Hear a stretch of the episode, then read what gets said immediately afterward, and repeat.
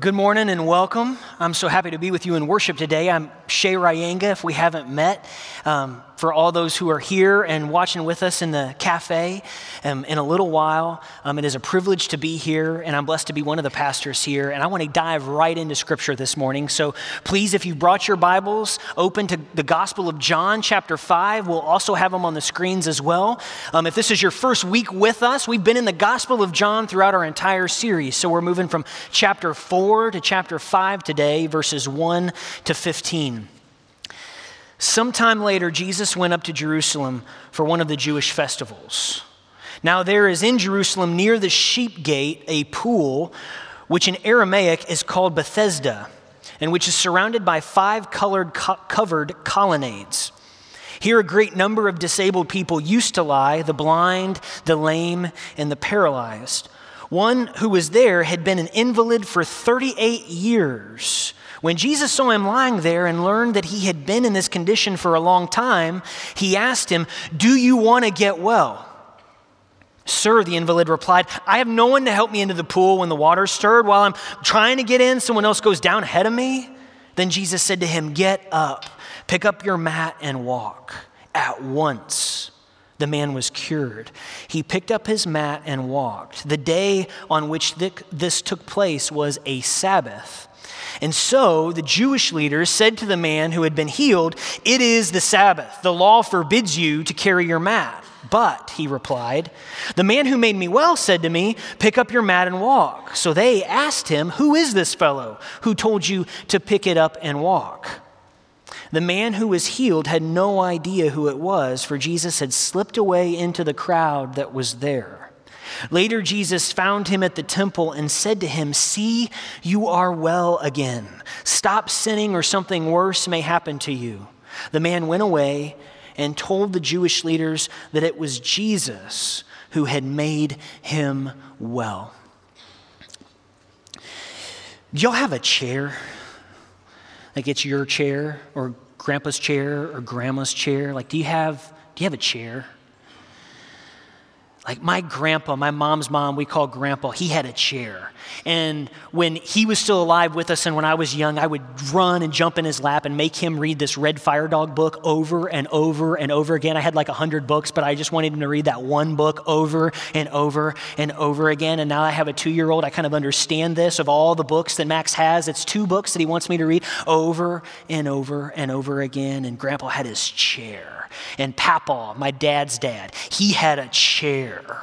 And we where he would watch Walker Texas Ranger and Matlock and the Andy Griffith Show or the news. And clockwork would fall asleep five minutes into whatever we were trying to watch together.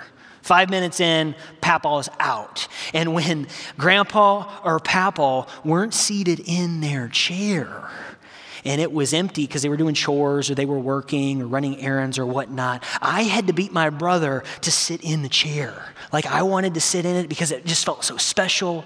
It, just felt like, even as a kid, like honor. It, it just, it, there was magic in that chair. Like, because if we, we, we think of those people in our lives who have meant so much to us, right? There was just something special. The chair was more than a chair, it was a window like into their life and everything that they represented to us. And so it was always special to get to sit in their chair. This is Lindsay's grandma's chair. So, this is grandma's chair. And even though this chair looks very different than it used to, I can still, when I sit in it, hear grandma making sure, asking in response to us trying to feed her and make sure she has enough to eat. Did, did you make sure and add enough salt? After about two tablespoons worth of salt, still wasn't salty enough. I can still kind of remember and hear some of the things she used to say when I sit in the chair. This is what the chair used to look like. And you can't really see it well. It's kind of blurry, thankfully, because even if you do prefer the floral pattern to this nice, neutral, refurbished, reupholstered chair, even if you re- prefer the floral pattern, um, you probably don't prefer the stains and the smell. It's, that chair, this chair, was discovered tucked away in an upstairs bedroom when we went down to move grandma out of Harlingen, Texas. She hadn't gone up, to stair, up the stairs in a very, very long time because it was too difficult for her to get up. So you can imagine in, a, in an old house, forgotten for years, um, what what may have been absorbed in the fabric of that chair, left alone for a long time, and, and now this chair is nice and clean because it's been completely recreated and reupholstered. We actually use it every single day, so it stays clean and it's functional. We're in this sermon series called Story. And if this is your first week with us, we've been talking about the power of our story. That every single one of us, even though some of us want to say, no, no, no, no, no, this is not true. Yes, yes, yes, yes, yes, you have a story worth sharing um, because our stories, our identity, the significance of the plot in our story is significant because we're part of God's story and God's changed our life and the trajectory of our life. He's made our lives new. So that means even the parts like we talked about last week in meeting the Samaritan woman at the well, as she represents us and parts of our story that we don't like to share, that we're ashamed of, that we don't want to talk about, those parts that aren't flattering, not full of achievement that even those parts of our story, when we seek God and when we understand that our story is part of God's story, He redeems and makes new even those parts of our story. And it becomes seamlessly whole. And so we talked about telling the whole truth in our story, even the parts that we're not quick to mention. And this week, as we talk about our story, we want to focus on moving forward in our story. We want to talk about moving forward in our story because sometimes we get stuck. We get stuck. We're creatures of convenience, we're creatures of comfort. I mean, why get in the car when you can have it delivered? Why talk to anyone when you can direct message and text? Why, why go outside when you're going to get all smelly and dirty? Why, uh, why walk when you can drive? Why make any changes in your life when it comes to job or when it comes to anything if everything's kind of smooth and comfortable and convenient and everybody's getting along okay and everyone's getting to live the life they kind of want to live? And I have to confess to you this morning that there have been times in my life when I've confused provision for purpose. And that sometimes we can get lulled into complacency and stuck in life if we confuse the provision of God for His purpose for us in our life. And there was a time when I had a different job and I was doing a pretty good job at it where I wondered some days whether or not I should do this long term. and I got stuck a little bit because we were getting to do some of the things we wanted to do. We could buy some of the things that we wanted to buy. And sometimes that's how we get stuck. Or if we think about last week and the Samaritan woman at the well, the, the parts of our story that we're a little bit ashamed of, some of the things that have happened to us, it's tough to recover from that. And we can just stick our heads down and, and live in maintenance mode or survival mode. There are all kinds of reasons for us getting stuck in our story. The Pool of Bethesda has this reputation of being a place of healing. It hasn't lived into its reputation very well. There used to be a lot of people that had debilitating issues gather there, and we're told it doesn't seem like there's as many people that gather there because there's an infrequency now with the healing at this pool. But a lot of people used to come. It was a significant site not only for Jews but for pagans too. There was a pagan shrine to a pagan healing god there at this place. It was a place that got a lot of foot traffic people would come and wash themselves. And for the Jews, it was believed that an angel of the Lord would come and stir the water up. And as the water would bubble, the first person to get in the water would be healed. So that's why there's all these people that come to this, used to at least, come to this pool.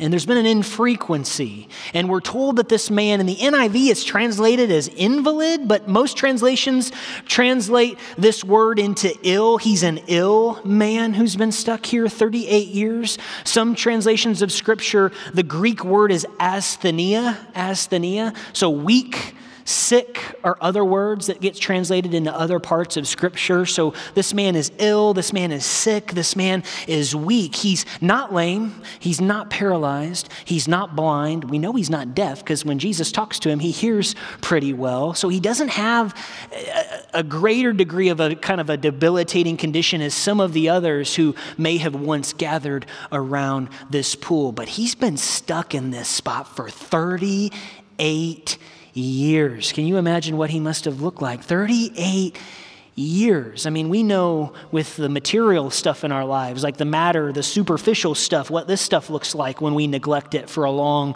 period of time. When we find things in our houses doing cleaning that fall through the cracks, and it's like, I didn't even know we had this mug, and what is, it's gross. What is, what's inside it? We understand when things sit left alone, not serving their purpose, just the simple things in life, the, the matter.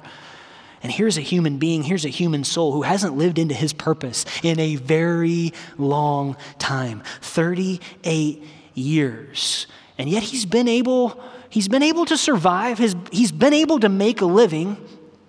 38 years, he's been able to accumulate enough resources.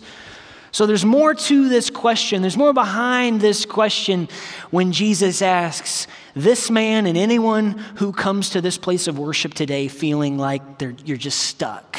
Jesus asks the question Do you want to get well? To anyone who feels stuck, to anyone who doesn't feel like you've been pursuing what you're called to pursue, do you want to get well? And answering this question is really crucial in moving forward in our story. Because in seasons of my life, when I had a job and I was asking these questions and unsure and feeling stuck, it, it took God giving me this holy discontent if you've ever experienced that. This dispassion for the work. That it didn't cause me to quit or, or to not give my full effort, but it just, it was God helping me understand that this was a season of life. This wasn't permanent, that what I'd been called to, the purpose for my life to be a pastor was there, that my call hadn't changed. And it was this holy discontent that God gave me to help me understand. The answer to this question for me was absolutely yes. And it wasn't until I said yes that I could move forward. I could move forward and pursue what I know God called me to pursue from the beginning. And only God can move us forward in our story. But we've got to want what God wants for our life. And that's a question for us. Do you want what God wants for your life? Because this man's answer is strange. It's a yes or no question. Do you want to get well? It's simple. And the guy doesn't answer it. He makes an excuse. He's like, well, well, I, I you know, the reason I'm not well is because there's not someone to help me get into the water to beat everyone to the, to the pool when the water's stirred. I mean, that's the reason. And, and, and Jesus is like saying, there's no more excuses. No more excuses for staying in the same place. No more excuses excuses for, for being and justifying and, and, and, and providing an explanation for the spot that you're in that you haven't been able to get out of because the healer is here, the deliverer has come. No more excuses for being stuck. And some of us are stuck because we're fighting God's answer for our lives. We haven't even addressed this question do you want to get well? We've avoided the question altogether, or we've answered no. and we're stuck because we've been fighting up against God's answer for us, who, who knows the plans that He has for us, who has plans for our welfare, who wants us to be well. And, and yet we resist that. And Jesus is saying to this man, Get up. Get up. And I know there's somebody in here today that probably needs those two words from God. You need to hear that from God. Get up, pick up your mat and walk. Before James Brown said it, Jesus said it get up. Get up.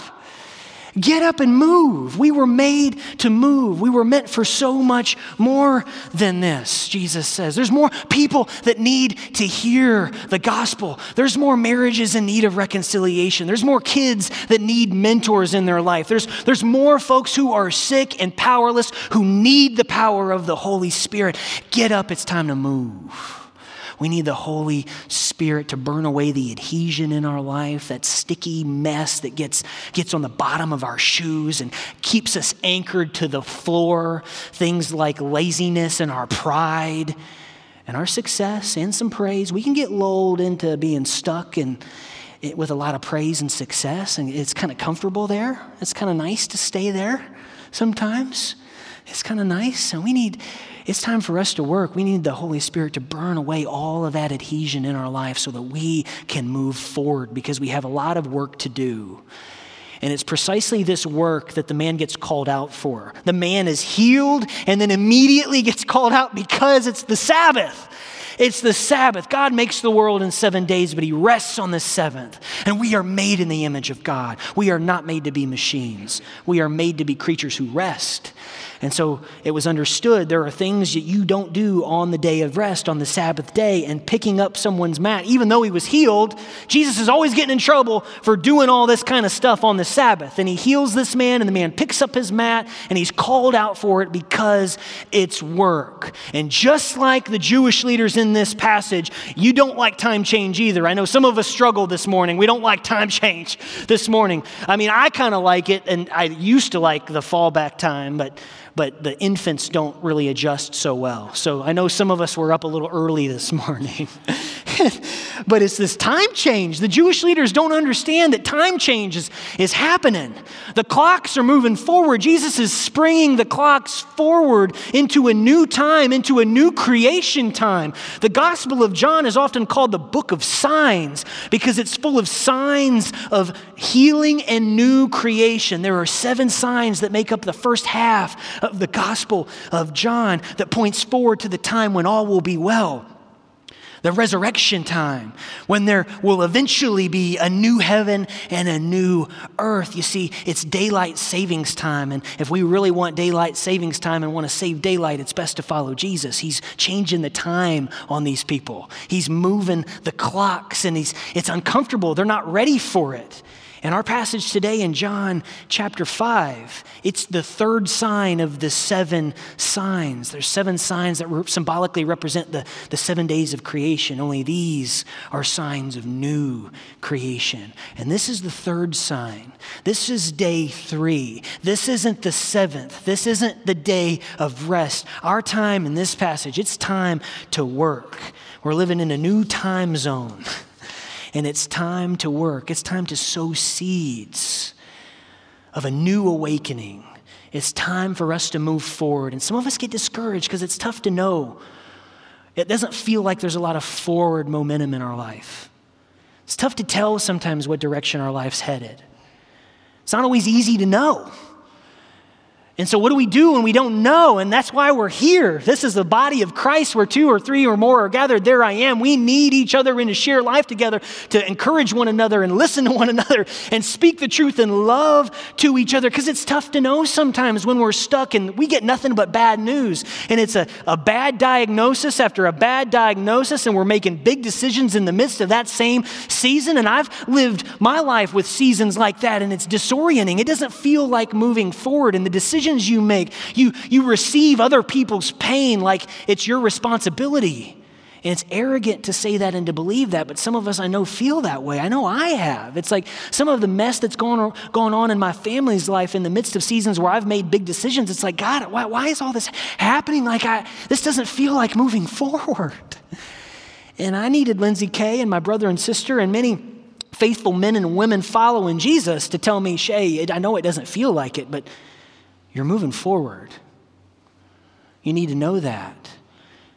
And so it's important that we're there for each other because life is disorienting. The, the enemy tries to undermine us all over the place. And what's strange is, is sometimes these the temptations and the forces of evil and, and all of these things that seem to go wrong in our life are actually signs of forward momentum. Because as we move forward, the enemy has to, has to step up and do more to try to undermine us. And so we face more temptation. We face more opposition. We see this guy, he gets well, he, he's healed. He's part of the new creation now, and Jesus finds him. And he's like, Look, man, you're well again. Act like it. You're a new creation. Stop sinning. And, and so, for the faithful, moving forward means we've got to name and claim the sin in our life and get better at that and be on guard for all the kinds of temptation that's going to come our way, that will continually come our way as we move forward. So, adversity and trouble, as strange as it sounds, are sometimes signs of forward momentum. And we often have to be awake and aware that when we fight hard, to live a comfortable life, when we fight really hard for convenience and for, for a conflict free existence, we have to be careful that we don't get stuck there. We have to be careful that our pride doesn't puff up because the more we stay in those places, the harder it is for us to move forward. The more we get acclimated, the more time that we spend there, the harder it is for us to move forward as we get acclimated in new habits and thought patterns and, and we give domain to our pride and our comforts and all of those things, the more we get stuck, the more we stay there, the harder it is for us to move forward. And we, we understand that when it comes to simple things like furniture. like, as gross and as old and as forgotten the, this chair was. You know, the more we stay there, the more we've got to be broken down and taken apart and made new and cleaned up before we can move forward. The more stuff like a coffee mug gets stuck, forgotten for years with organic matter inside, the harder it is to clean the more it's there. And I have to confess, I'm not very sentimental when it comes to coffee mugs. We have too many of them in our house. So I try to discard them when I can. And what's funny is Beth Mallory found this coffee mug here on campus. The audiovisual team was doing invent- has been doing inventory. And this coffee mug was found in some corner, and it's got coffee stains inside it and outside it. And I don't know how long this mug has been just stuffed away and forgotten. It's got a lanyard in it, it's got two AA batteries in it that I'm not going to touch and show you because I don't know how long it's been there. And it's what's funny something as simple and as small and forgotten, something that hasn't served its purpose in a very long time, um, has a surprising question for us that I want to I want to end I want to end on. What will the world miss if you don't tell your story? What will the world miss if you don't tell your story? To get unstuck, to move forward, involves sharing our story and how God has changed our life. That's what we got to do if we, if we want to move forward, if we want to get unstuck. We've, we've got we've to have the courage to share our story and how God's made all the difference in the world, in our life. And what will you miss? I mean, what courage will you not receive? What healing or help will you not receive if you don't if you don't share your story, if you're not honest and vulnerable about that?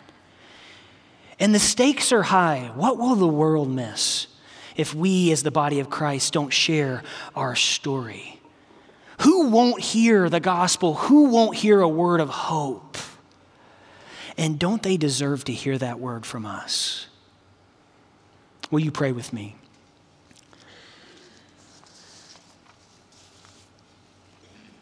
Holy God, we thank you so much for calling us to this place for changing our lives. God, equip us. We know that you provide for the faithful, that you call us, you equip us. We move in your power, and you are gracious and generous in providing what we need, Lord.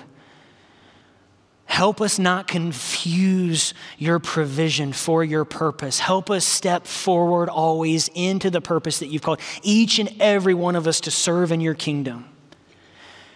God, help us stay ready always to use our gifts for your glory. Remind us of the stakes, that there is work to be done for us. We ask all of this in the name of Jesus Christ our Lord. Amen.